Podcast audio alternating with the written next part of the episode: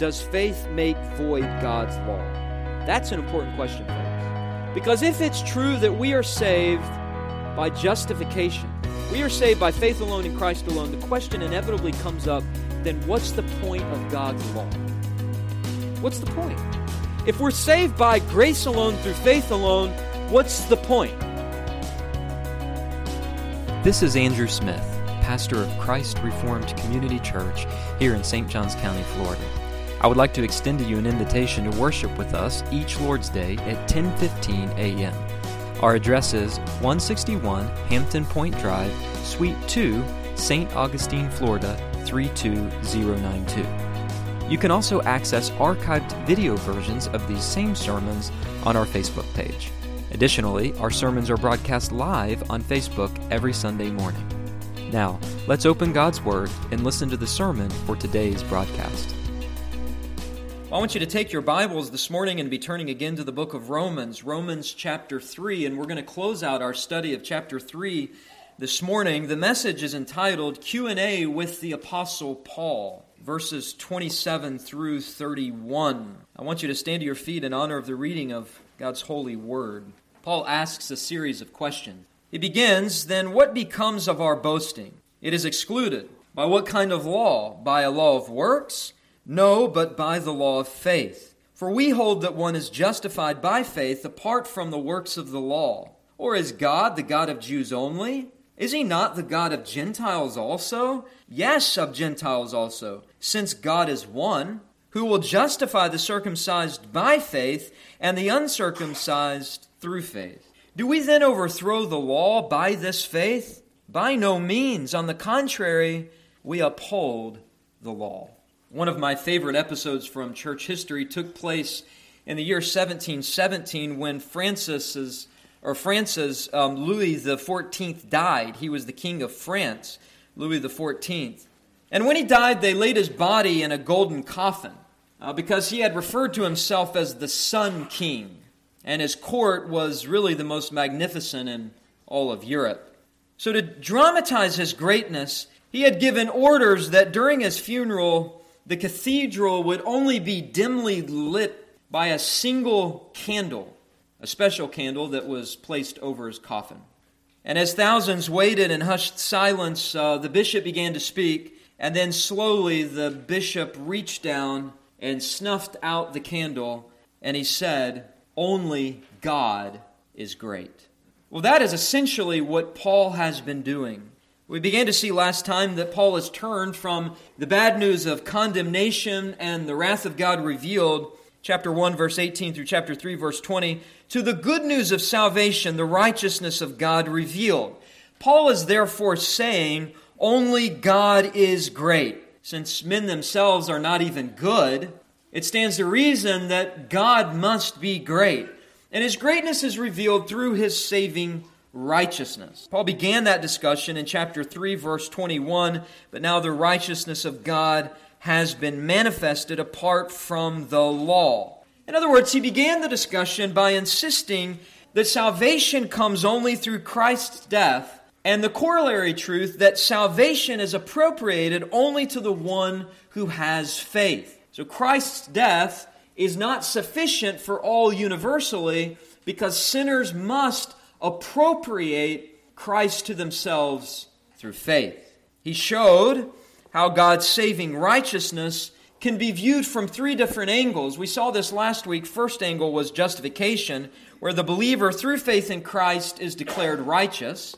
Then he spoke about the concept of redemption, that faith that Jesus' blood paid the ransom price to deliver us from sin and Satan and death reveals this concept of redemption that we are slaves who have been redeemed from our bondage to sin and we've been set at liberty by Christ. So, justification and redemption. And then the third angle by which to view God's saving righteousness was propitiation. This is faith that the cross is not only about the love and the grace and the mercy of God, we are grateful for that, but it is also about the justice of God because Christ's sacrificial death satisfied God's wrath. So, those three things justification, redemption, and propitiation are the angles through which or around which Paul wants us to understand God's saving righteousness. It all has to do about God's greatness. It is God that declares us righteous through our faith. It is God through Christ that redeems us. It is God in Christ that satisfies the wrath of God because God the Father punished his only begotten Son on the cross. So now, building on that emphasis that faith alone is all that is necessary for the sinner to receive God's great saving righteousness, Paul now returns to a technique that he had used earlier. He borrows it from the Greek philosophers. If you remember, it's called the diatribe. A diatribe is where Paul raises questions to an imaginary critic. He assumes certain questions are going to be raised, and he has a sort of um, dialogue with this imaginary critic in which he raises the questions as if someone else is asking them, and then he answers the question as if he is the teacher equipped to provide the answer. Earlier, he used the diatribe related to man's judgment. A series of questions was asked. If all this is true about God's judgment, what if, what if, what if?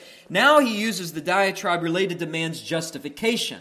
So before it was questions about judgment, now it's questions about justification. If everything you are saying is true, Paul, what about this? What about that? What about this? And so, in building the next piece of his argument regarding justification by faith alone, Paul answers questions that he anticipates from those who may challenge him. The challengers could be anybody. They're obviously sinners who have some problem with God and God's way of salvation. Most likely they are self righteous Jews, at least that's part of the group Paul has in mind, because they are the sort of people that poo poo the idea of justification by faith alone. They believe that there's something they can do, that there's something good within themselves, that they can somehow live up to a right standard and be made right with God.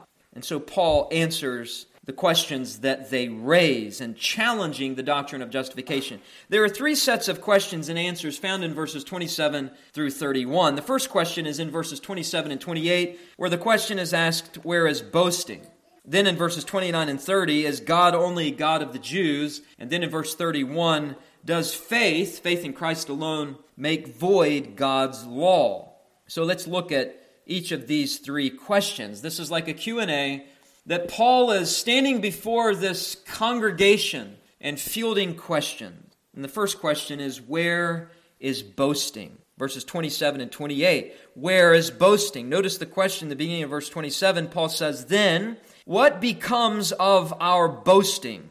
Kauchesis is the word for boasting. It refers to self congratulation, you could say patting oneself on their back or a sort of act of exaltation. The verb boasting has to do with talking about the greatness of oneself, trying to take credit for salvation. That is the context. The question is being asked where can the sinner then boast if everything about salvation has to do about God? And boasting, therefore, is the ultimate form of theft because it robs God of his glory. And so Paul moves quickly from that rhetorical question, then what becomes of our boasting, to the answer, verse 27 it is excluded, Paul says. By what kind of law? By a law of works? No, Paul says, but by the law of faith. Notice how the first part of Paul's answer is an emphatic negative. He says, It is excluded. What is excluded? Boasting is excluded. He asks the question and then he answers it immediately because he doesn't want any of the listeners to think, even for one second, that there's any room for boasting. It is, that is boasting, excluded. This statement has the, the stronger force of shutting out once for all because of the aorist tense in which it is, it is used. If you think back to the illustration I gave at the beginning, Paul is really playing the part of that bishop who snuffed out the light or the flame of that candle above the king's coffin. Paul is snuffing out the flame of boasting, and he is saying it is excluded, only God is great. And this, of course, has to be true because Paul has already shown that man is far from great. In fact, Paul said in verse 12, man isn't even good no, not even one. So if man isn't ever good, then it's impossible for him to be great, and that means that God in his grace, his saving righteousness, is the great one. But Paul doesn't raise this question as if man doesn't have the tendency to boast of his gratefulness. All men at their heart are boasters. The Jews boasted before Jesus, We have Abraham as our father. Paul said in chapter 2 and verse 17 that the self righteous Jew relied on obedience to the law and boasted in God's name, which was really a, a sneaky religious way of boasting in himself. He just used God's name. In chapter 2 and verse 23, Paul said that hypocrites boast in the law and therefore they dishonor the law because they don't obey the law. Later in chapter 4, we're going to see in verse 2 that Paul will say that if Abraham was justified by his works, then he would have something to boast about. But of course, the whole argument there is that Abraham had nothing to boast about because he wasn't justified by his works, he was justified by faith. In 1 Corinthians 1, Paul says that the doctrine of God's election, which um, was accomplished in the Trinity and the covenant of redemption, the doctrine of predestination, the doctrine of election, was so that 1 Corinthians 1:29 no human being might boast in the presence of God. That is one reason why we cherish the doctrine of election and predestination. It leaves no room for any Christian to boast. You remember Paul's words in Philippians 3 3, speaking on behalf of true Christians. Paul says, We glory in Christ Jesus and put no confidence in the flesh. Why did he say that? He said that because he had to remind Christians that there's no room for boasting. It is excluded. And then, of course, as we saw last week in verse 23, Paul says, All have sinned and come short of the glory of God.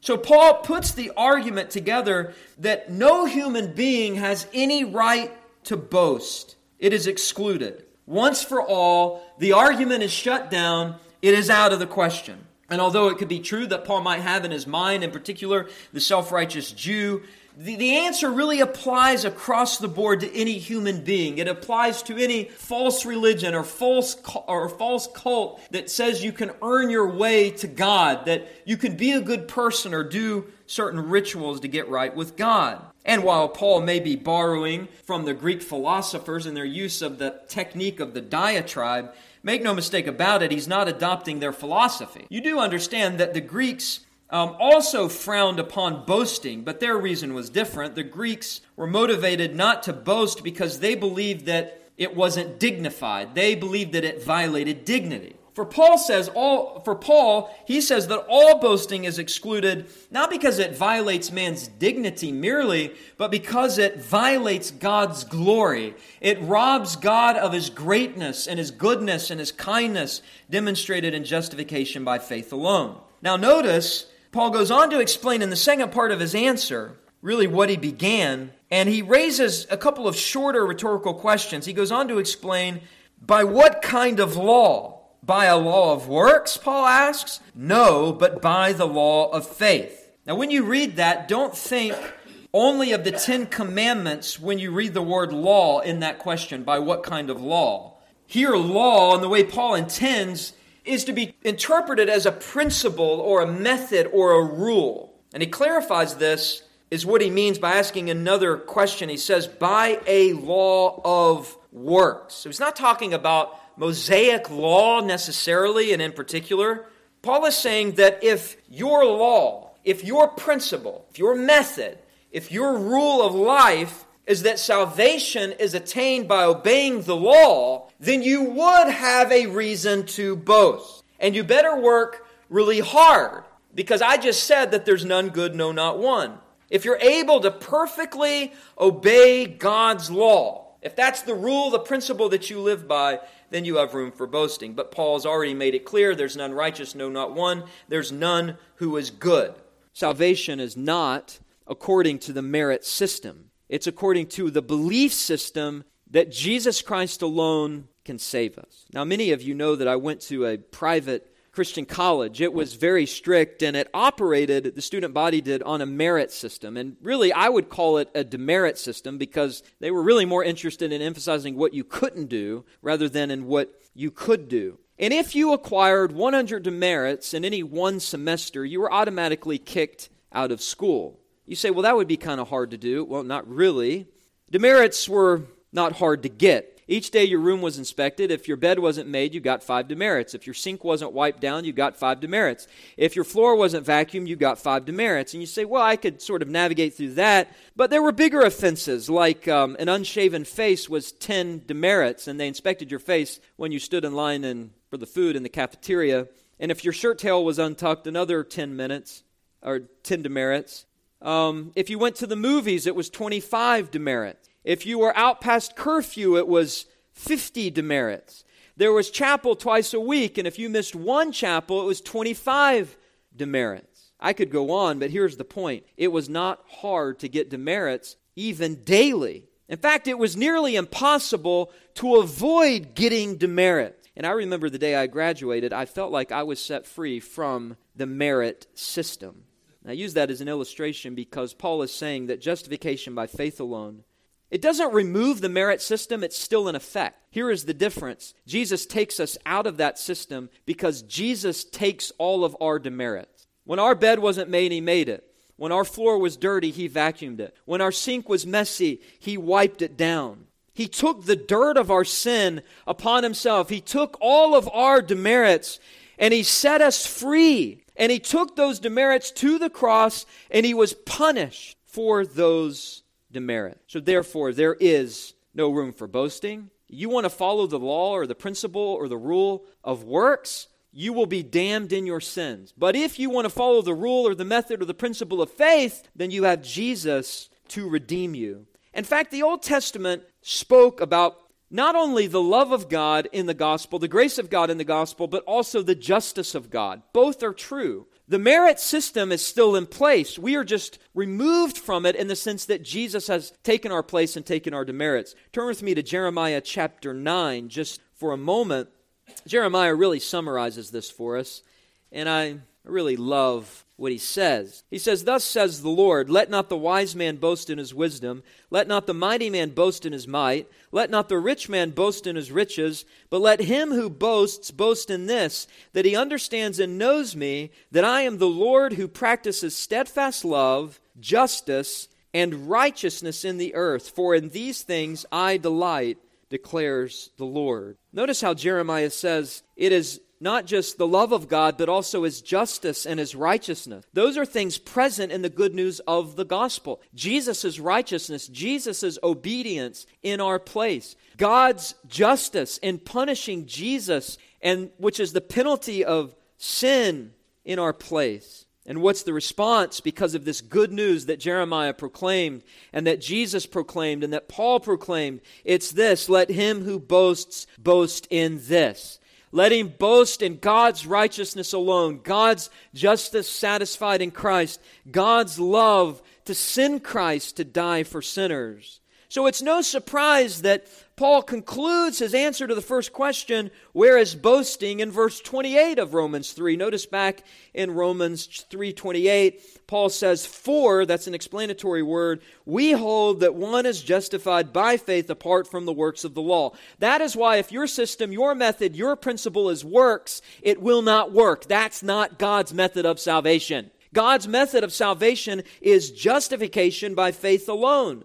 For we hold that one is justified by faith. And notice he uses the plural we. This isn't something that just Paul and his companions had an opinion on. The plural we indicates what all we Christians hold dear and valuable, namely what we saw last week, which is what Paul repeats here in verse 28 that one, anyone and everyone who believes is justified by faith, apart from works of the law. He is in other words, declared righteous, justified. It's a legal term. He is declared to be in the right with God based upon what Christ did, apart from any works of the law that the sinner tried to perform.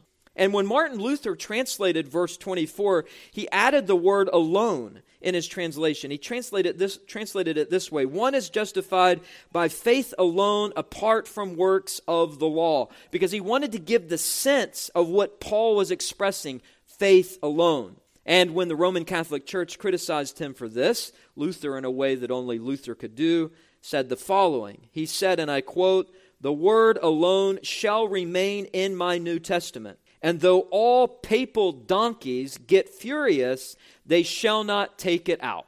He says, in other words, the whole Roman Catholic Church, they're like a bunch of donkeys and they can make all the noise they want, but I will keep the word alone in my translation, not because it's in the original Greek, but because it gives the sense of what Paul is expressing in verse 24. You see, folks, justification by works always looks at what man does. That's Paul's point. By nature, that is self congratulatory, it involves boasting. On the other hand, justification by faith alone is God glorifying, it involves no boasting. And one of the great hymns that we will all sing in heaven, indeed, one of the hymns that's even being sung now, is Revelation chapter 5. Worthy is the Lamb who was slain to receive glory and honor and power in all the earth. And we sing about that now on earth. My richest gain I count but loss, and pour contempt on all my pride. Any boasting in heaven or on earth should be a choral boasting in the Lamb of God alone. And once again, we see that one of the cardinal marks of humanity is pride. Someone said one time that pride is the only disease known to man that makes everyone sick except the one who has it. And I can't say this morning that a good man is never proud, but I can say that a proud man is never good. That is never a good thing. And when prideful people arise in the church of the Lord Jesus Christ, it mars the influence of the gospel. Paul is saying there's no room for boasting. Everything is level at the foot of the cross. We all have enough to be humbled about and to praise God for, not praise ourselves. Charles Hodge the eminent Reformed commentator says this on this passage. He says, and I quote, a, plan of salvation which strips every man of merit and places all sinners on the same level before God, of course cuts off all assumption of superiority. The result of the gospel plan is to prevent all self approbation, self gratulation, and exaltation on the part of the sinner. He is presented as despoiled of all merit and as deserving only the displeasure of God. End quote. So Paul answers that first question, where is boasting? And he says, listen, it's excluded. There is no room for boasting. But he asks a second question, which um, he also answers in verses 29 and 30, and that is Is God only the God of the Jews? You see, the first result of God's saving righteousness was that man has no room to boast. But now, the second result is the truth that God is equally the God of Gentiles as well as Jews. Notice verse 29. Or is God the God of Jews only? That is the question. Is God the God of Jews only? As Charles Hodge says, to quote him again, we Gentiles may now look up to heaven and confidently say, Thou art our father through Abraham, thou art our father, though Abraham be ignorant of us, and though Israel acknowledge us not. Every Gentile who has believed in Christ can call God their father. And I would just hasten to say that Abraham was somewhat aware of you. He was somewhat aware of Gentiles believing because in Genesis 12 and verse 3, God specifically told him, In you, Abraham, all the families of the earth will be blessed. And so Abraham was aware of that, and Paul was fully aware of God's redemptive plan, fulfilled in the death, burial, and resurrection and glorious ascension of Christ. And so Paul the Jew asks and answers this question if someone may wonder, is God only a God to the Jews? Paul says, or is the God of or is God the God of Jews only? Is he not also the God of Gentiles? Now, it is true that God began with the Jews. We all know that.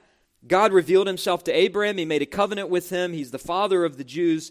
He entrusted to the Jewish people his revealed law. We saw that earlier in chapter 3. When we get to chapter 9, Paul is going to say to them belong the covenants and adoption, all the blessings and the privileges and Paul will mention all of that in chapter 9. But Paul says, Does this then mean that God is not also the God of the Gentiles? I mean, is that a biblically valid conclusion? Since God began with the Jews, that he's therefore not the God of the Gentiles. Isn't it more true to say the exact opposite that God's exclusion of Gentiles at the beginning actually led to the loving purpose behind it, namely the inclusion of Gentiles as his people together with Jews united together under the same God in Jesus Christ. In other words, did not God choose the Jews to be the vehicle through which he transport Jesus, who is the seed of Abraham, to reach Gentiles in order that God may be a blessing to the entire world? Well, you know that the covenant God made with Abraham has been fulfilled in Christ, and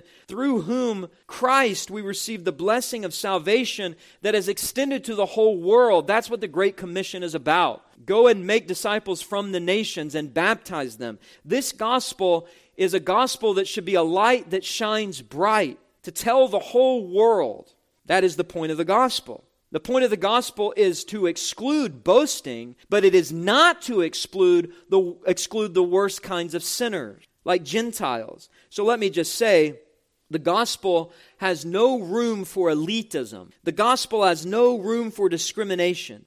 And Christians still haven't learned this important point. This damages God's reputation through the church's long history of favoritism and racism and tri- tribalism it's interesting there, if you look at verse 29, in the original Greek and in the ESV, the way it's translated, there is no article. That is, the word the is not before Jews, nor is the word the before Gentile. That tells us something it tells us that God isn't making superficial distinction. He doesn't see the Jews and the Gentiles. He sees Jesus' righteousness covering his people because they've been justified by faith alone, appropriated by the sinner, this salvation. That absence of the article, the Jew, the Gentile, tells us that there's no serious distinctions in the body of Christ. And Paul would put it this way in Galatians 3:28, there is neither Jew nor Greek, there is neither slave nor free, there is no male and female, for you are all one in Christ. Now obviously I need to say something about that verse because there are still men and women, boys and girls. Uh, Paul isn't saying there's no distinction there, and Paul's also not saying that independent nationhood is um, a bad thing. It's certainly better than secular globalism. There should be separate nations with borders, by the way, if you still believe in that. There is, um, there's a certain beauty to different languages, in a sense. There's a beauty to different cultures and different races. Uh, there's even differences in economic status. Some people make more than others. Some people have more pigmentation in their skin than others. But it doesn't mean anything because all are one in Christ. God is not obliterating all distinctions whatsoever, so don't give your passport up yet.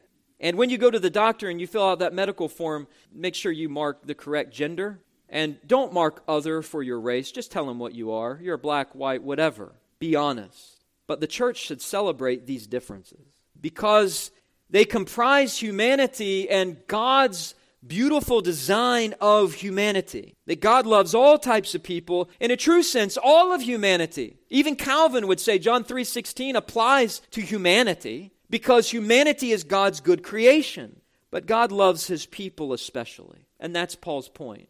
When he asks, Is God the God of Jews only? Is he not the God of Gentiles also?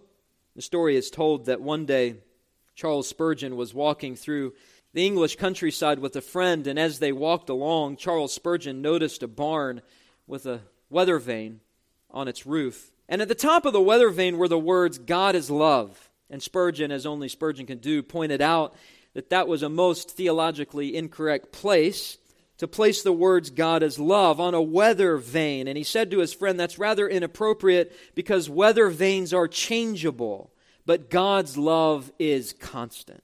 And to his surprise, Spurgeon's friend told Charles, I disagree with you. He said, I don't agree because you misunderstand the meaning. The sign is indicating a truth, and here is the truth. Regardless of which way the wind blows, God is still love.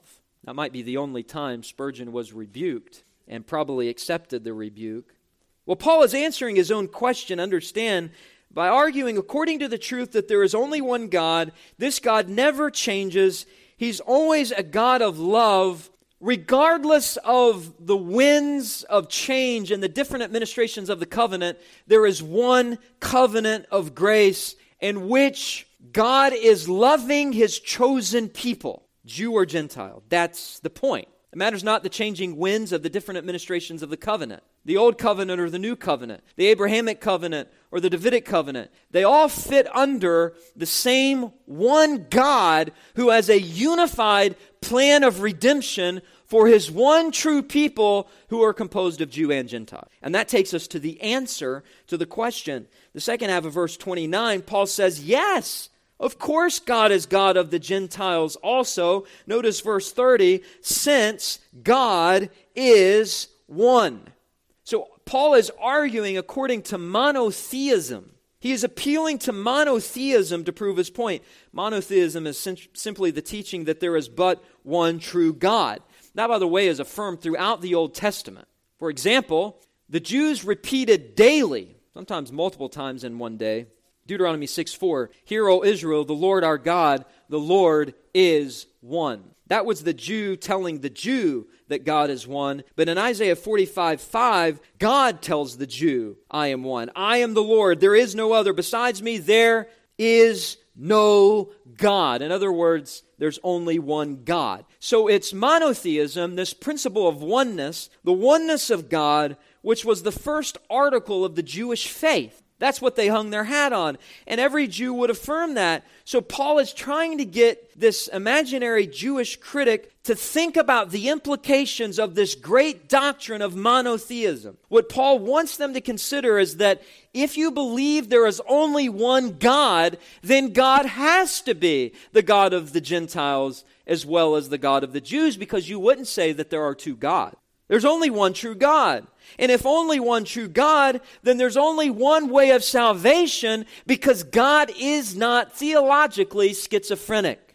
Jews and Gentiles alike are sinners. God doesn't change, regardless of the administration of the covenant. He has had one plan from the beginning. And this is clearly what Paul is getting at by pointing out that principle of monotheism because notice what he goes on to say. He says in verse 30, he's just spoken about God who is one. Speaking about this God, Paul says, Who will justify, that is, declare righteous, the circumcised, that is, the Jew, by faith, and the uncircumcised, that is, the Gentile who isn't physically circumcised, through faith. So Paul's saying it doesn't matter.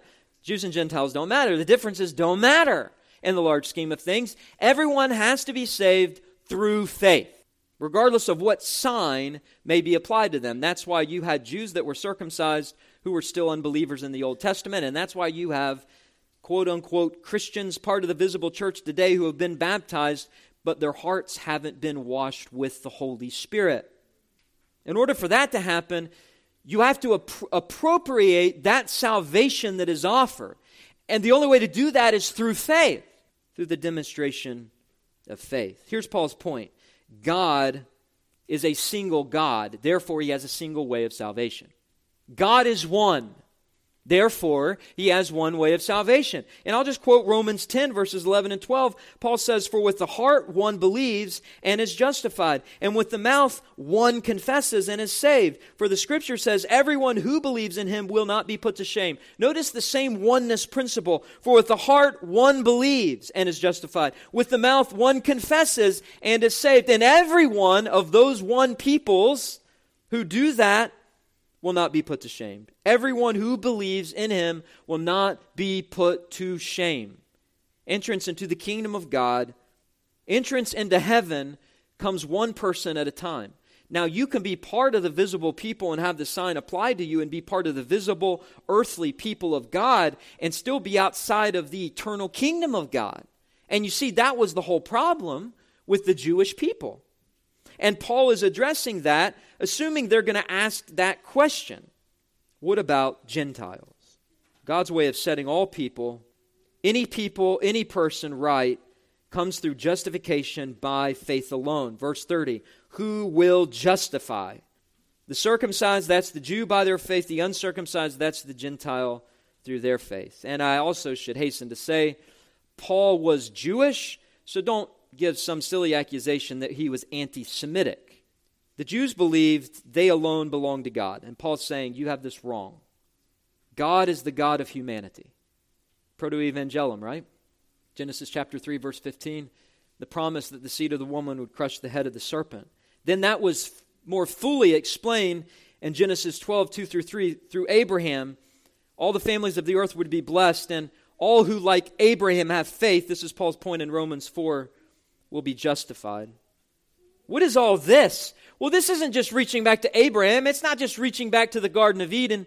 No, this is reaching back into eternity past when in the covenant of redemption, the three persons of our one true God agreed to send the second person of the Trinity to be the second Adam to restore fellowship with God for humanity's sake, not for a particular ethnic group of people. That's why Jesus wasn't afraid to rebuke the Jews harshly. Jesus was aware of Isaiah 45 22. Turn to me and be saved, all the ends of the earth, for I am God and there is no other. Don't search for another God. I am your God, but look at me for salvation. Or even Genesis 22 18, where God told Abraham, In your offspring shall all the nations of the earth be blessed. That's even more specific than families. That's every nation, every ethnic group. All the nations of the earth will be blessed because you obeyed my voice. And what was uh, Abraham's obedience? Well, in the first in- instance, it was his trust or faith in God that he would be declared righteous. So if Abraham is the father of the Jews, he's also the father of every family of the earth, every nation of the earth who has the faith that he had. But Paul was dealing with a largely unregenerate ethnic Israel. So was Jesus. Listen to these words Jesus said, I will tell you this. Many will come from east and west and recline at table with Abraham, Isaac, and Jacob in the kingdom of heaven. That is a reference to Gentiles. And if you go back and read Isaiah 43, I read it earlier, it speaks about those coming from the east and the west and the north and the south. Jesus said, There are going to be Gentiles who have fellowship with Abraham, Isaac, and Jacob. They're going to come into the kingdom of heaven while, listen to this, the sons of the kingdom, that is ethnic Jews not trusting in Jesus for salvation, will be thrown into the outer darkness. In that place there will be weeping and gnashing of teeth. That's other words for hell. What does Jesus say in John 3:16? For God so loved the world, all types of people. Now this really comes out, I think, in a pronounced way in John's gospel. You remember Jesus he points to these three concepts of one God, one people, one way of salvation. He says, I am the good shepherd. That's one Savior. I know my own, and my own know me. That's speaking about the one elect people of God, chosen, predestined before the foundation of the world. Jesus says, I know my own people, just as the Father knows me, and I know the Father. Or we could say, when he had face to face table fellowship with the Father and the Holy Spirit in eternity past when our blessed Trinity planned the covenant of redemption to secure salvation for this one chosen people. Just as the Father knows me and I know the Father. I've known him since the beginning. I've known his plan because his plan is my fan, plan together with the Holy Spirit. And I laid down my life for the sheep. Oh, wait a second. Who's that?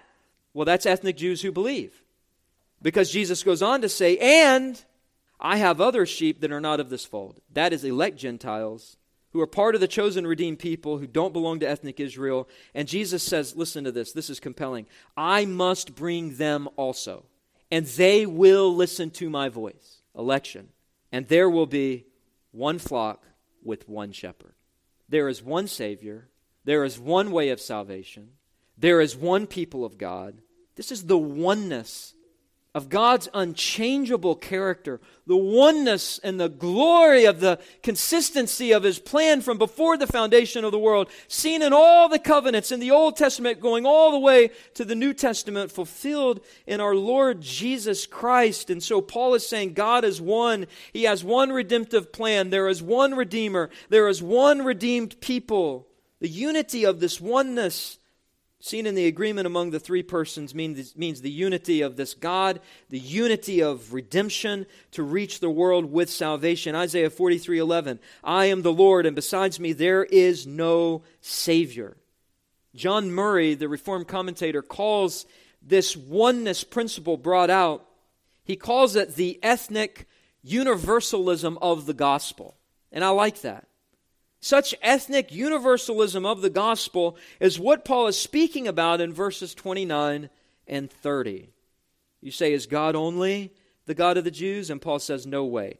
God's plan from the beginning flowed from one God who had one Savior, Jesus Christ our Lord, and that means the redemption of one people through one way, that is the cross. Paul has effectively shut down any Jew who insists he can boast over a Gentile.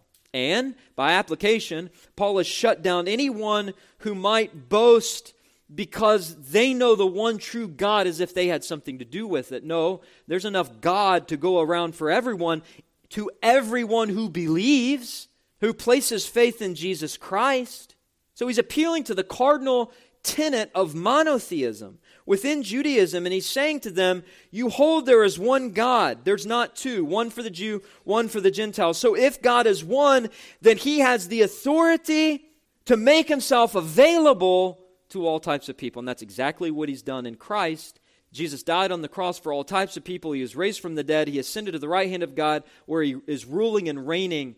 And his kingdom is made up of people from every tribe, tongue, and nation. All of the elect ones chosen before the foundation of, of God who are in union with Jesus Christ. I love the story of a sailor who was serving in the South Pacific during World War II. He was frightened and homesick, and understandably so because his way of life, all that he had been familiar with, was gone.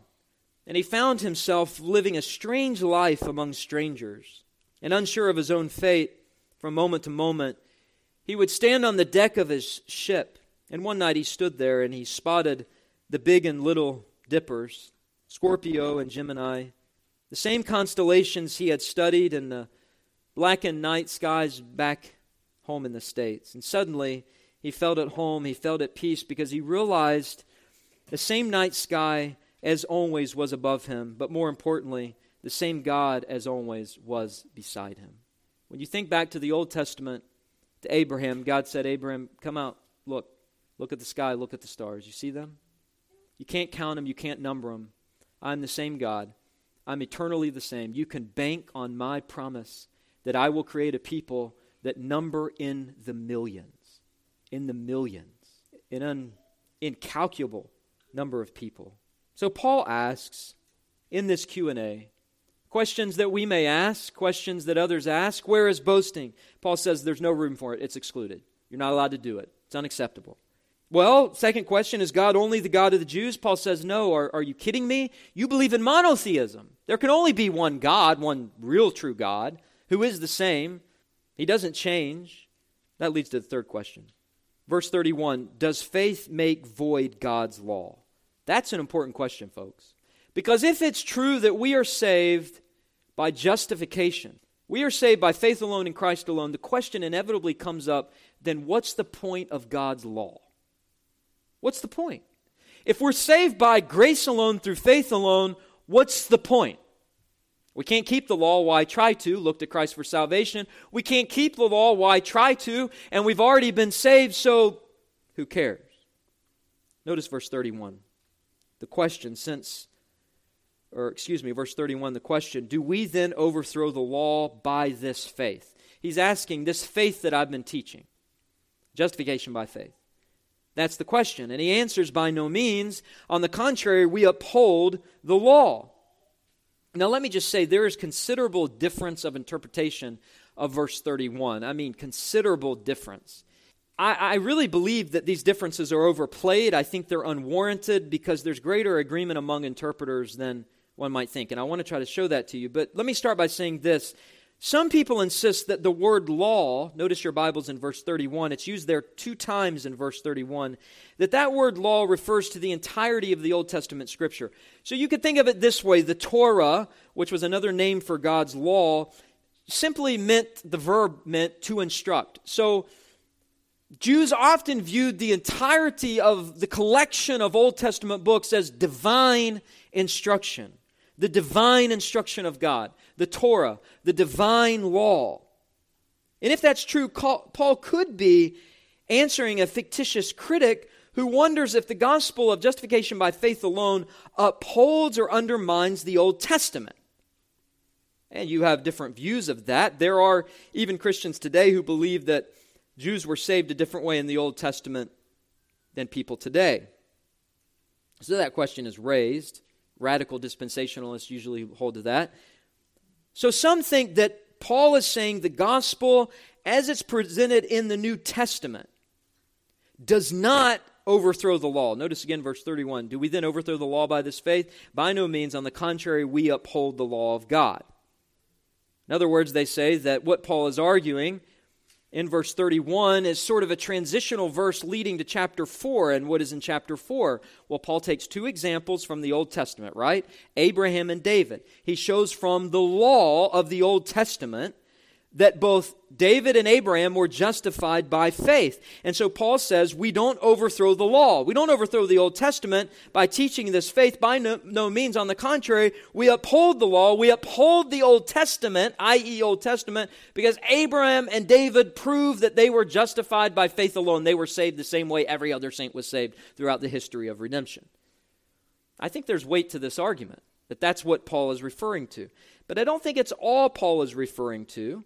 He's not just defending the consistency of the Old Testament and the New Testament. I mean, after all, if you believe in one God, you've got to affirm that He's competent to reveal Himself the same way.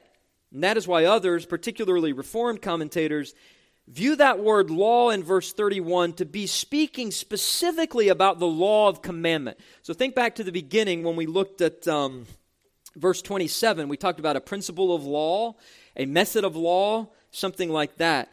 This is the, the law of commandment. So Paul isn't really specifically speaking about the Old Testament or even really Mosaic law, although that applies. He's really speaking more generally about this law of commandment, any law of commandment, any law in any religion, any cult, any church, doesn't matter. So John Murray explains this way What is in view is law as commanding to compliance and performance. And the insistence of the apostle is that any works in performance of any such commandment are of no avail in justification. The question is then does this abrogate or do away with the law of commandment and make it irrelevant and inoperative in any in every respect? Paul's answer in terms of his most emphatic formula of denial is no. He recoils with abhorrence from the suggestion that says, God forbid, or by no means. Having thus rejected the supposition, he says the opposite Yea, we establish the law, or on the contrary, we uphold the law.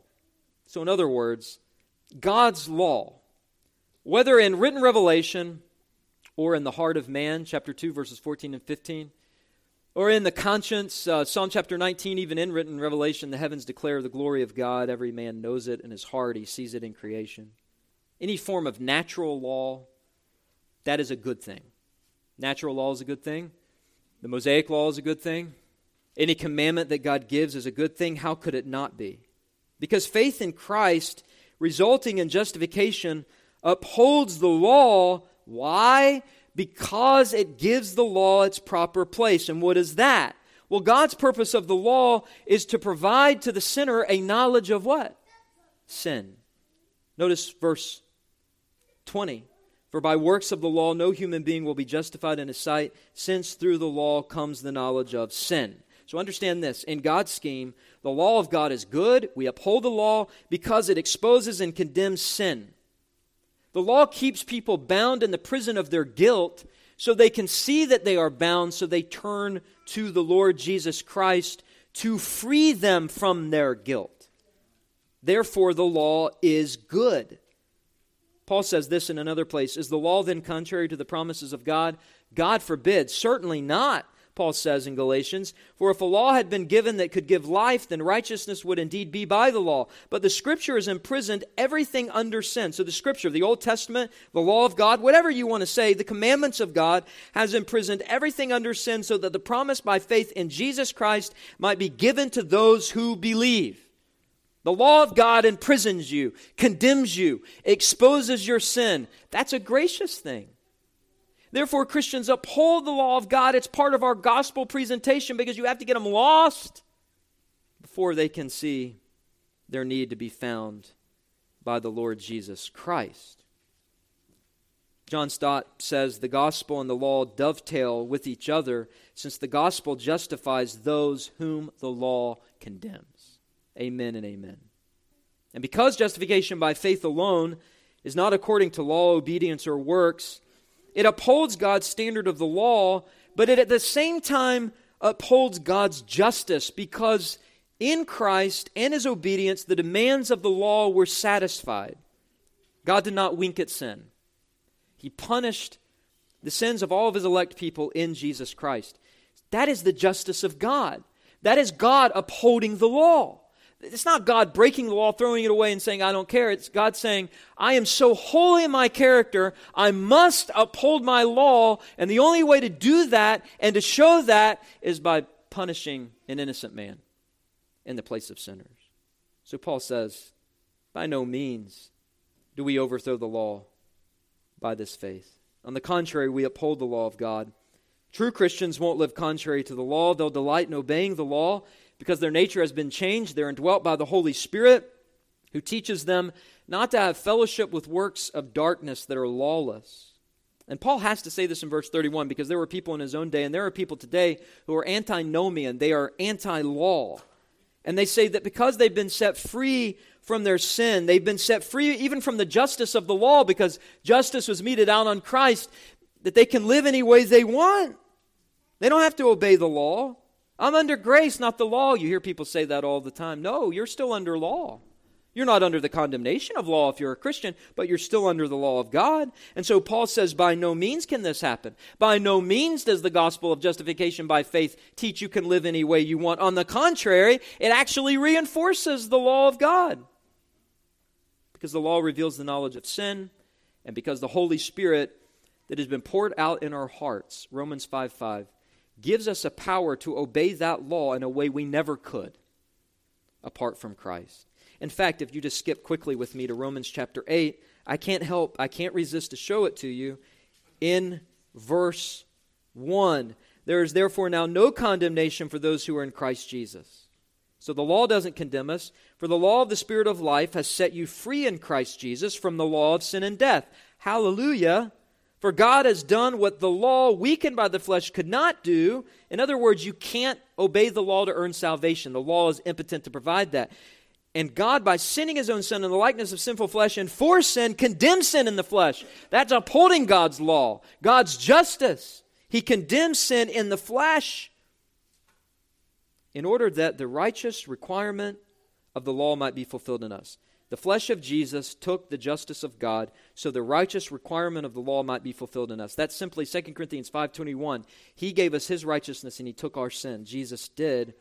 And then he says this, who walk not according to the flesh, but according to the Spirit. And to not walk according to the flesh means to walk in a way that honors the Spirit, that honors this unified triune God who upholds his law. He cherishes the law of God. He doesn't set his mind on the flesh. Verse 7 For the mind that is set on the flesh is hostile to God, for it does not submit to what? God's law, because it cannot. But we are not of the flesh, we are of the Spirit. Therefore, we can obey the law of God. Not perfectly, but we can obey the law of God. On the cross, Jesus paid the penalty of death for all who believe.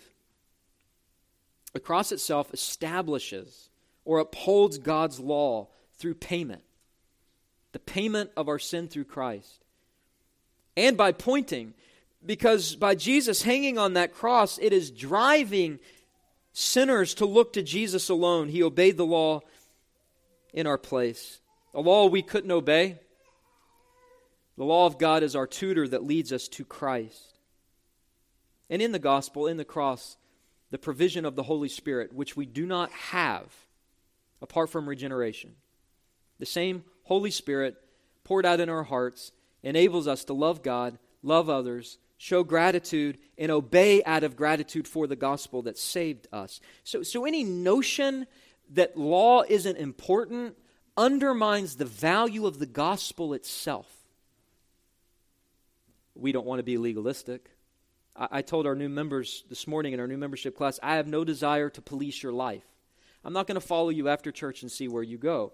I trust that if you're a true Christian, you're indwelt by the Holy Spirit, you have taken prayerfully what has been taught to you, and then you live that out throughout the week. You come back the next week, you sit under the instruction of God's word, and you go at it again. We don't work in the flesh, but we do work in the power of the Holy Spirit. It is it is God's will that we work at to fulfill because it is God's Spirit that is at work within us. To quote loosely Philippians chapter 2. We've been saved by grace It's not of ourselves, not as a result of works, so that no one may boast. But Ephesians 2 9 says that we are his workmanship, created in Christ Jesus for good works. So, Paul, here in Romans 3, what a master. Of course, he had the advantage of writing under inspiration of the Holy Spirit. I understand that. But God used his mind. This Q&A. Uh, Paul, am I allowed to boast? No.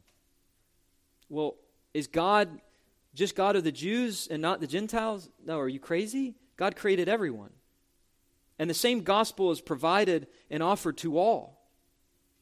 Well, if it's all of grace and Jesus paid it all, can I live any way I want? Does this void out God's law? By no means. On the contrary, just the opposite. You want to honor the law of God, you want to obey the law of God. That's your heart's desire.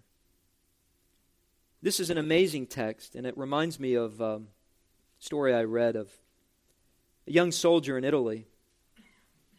He was scared and jumped into a foxhole.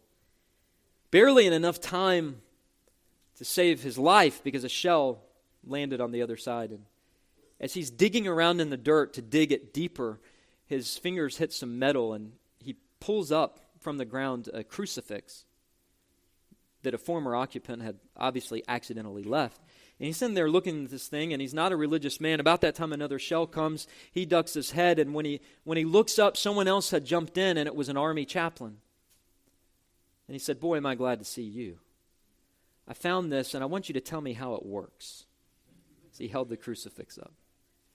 The chaplain said, You don't need to know how that works because it doesn't work. What you need to do is look by faith alone in Christ alone. Trust in Him as the one that can rescue not only from earthly fears, not only from earthly disaster, but from hell itself. Throw the crucifix away. Jesus has ascended, He is reigning, and He will powerfully call all of His elect to Himself when we faithfully proclaim the gospel, which includes declaring the law of God. Because as Christians, we want God to be honored. We want Him exalted out of a heart of gratitude. And what is the best way to do that? You could say by coming to church and worshiping, that's only one small part. Paul says in Romans 12 that we are to be living sacrifices to God.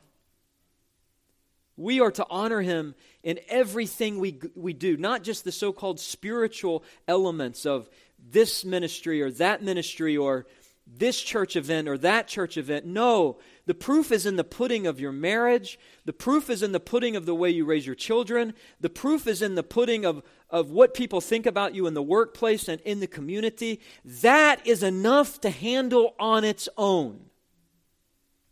And we live in a society that is overburdened Suicide rates are up. Mental health is at an all time high. Drugs are coming in across our border. The last thing we want to do as shepherds of this church is overburden you with a bunch of spiritual activities that all they do is feed pride. What we want is for you to come faithfully each week, sit under the instruction of the Word of God, prayerfully ask the Lord of God to forgive you of your sin, to sanctify you, to stay in touch with other brothers and sisters, to hold you accountable, to love them and to serve them when things come up, to pray for one another. And then guess what? Come back the next week and do the same thing. And do it for the next 50 years. That's true Christianity. But people want a platform, don't they? People want a voice. People want to be heard. People want to be seen. Paul's simple gospel says just be faithful. Honor the Lord. There's no room for boasting. Honor the Lord. Obey the Lord. The proof is in the pudding of your life. Evidence that the Holy Spirit has indeed indwelt you. And I pray that the Holy Spirit will work on our hearts. I hope this sermon from God's Word has ministered to your soul. For more information about our church, you can visit our website, www.christreformedcc.com. Also, for access to more sermons, articles, and a podcast I host entitled Today in Church His Story, you can visit www.pastorandrewsmith.com.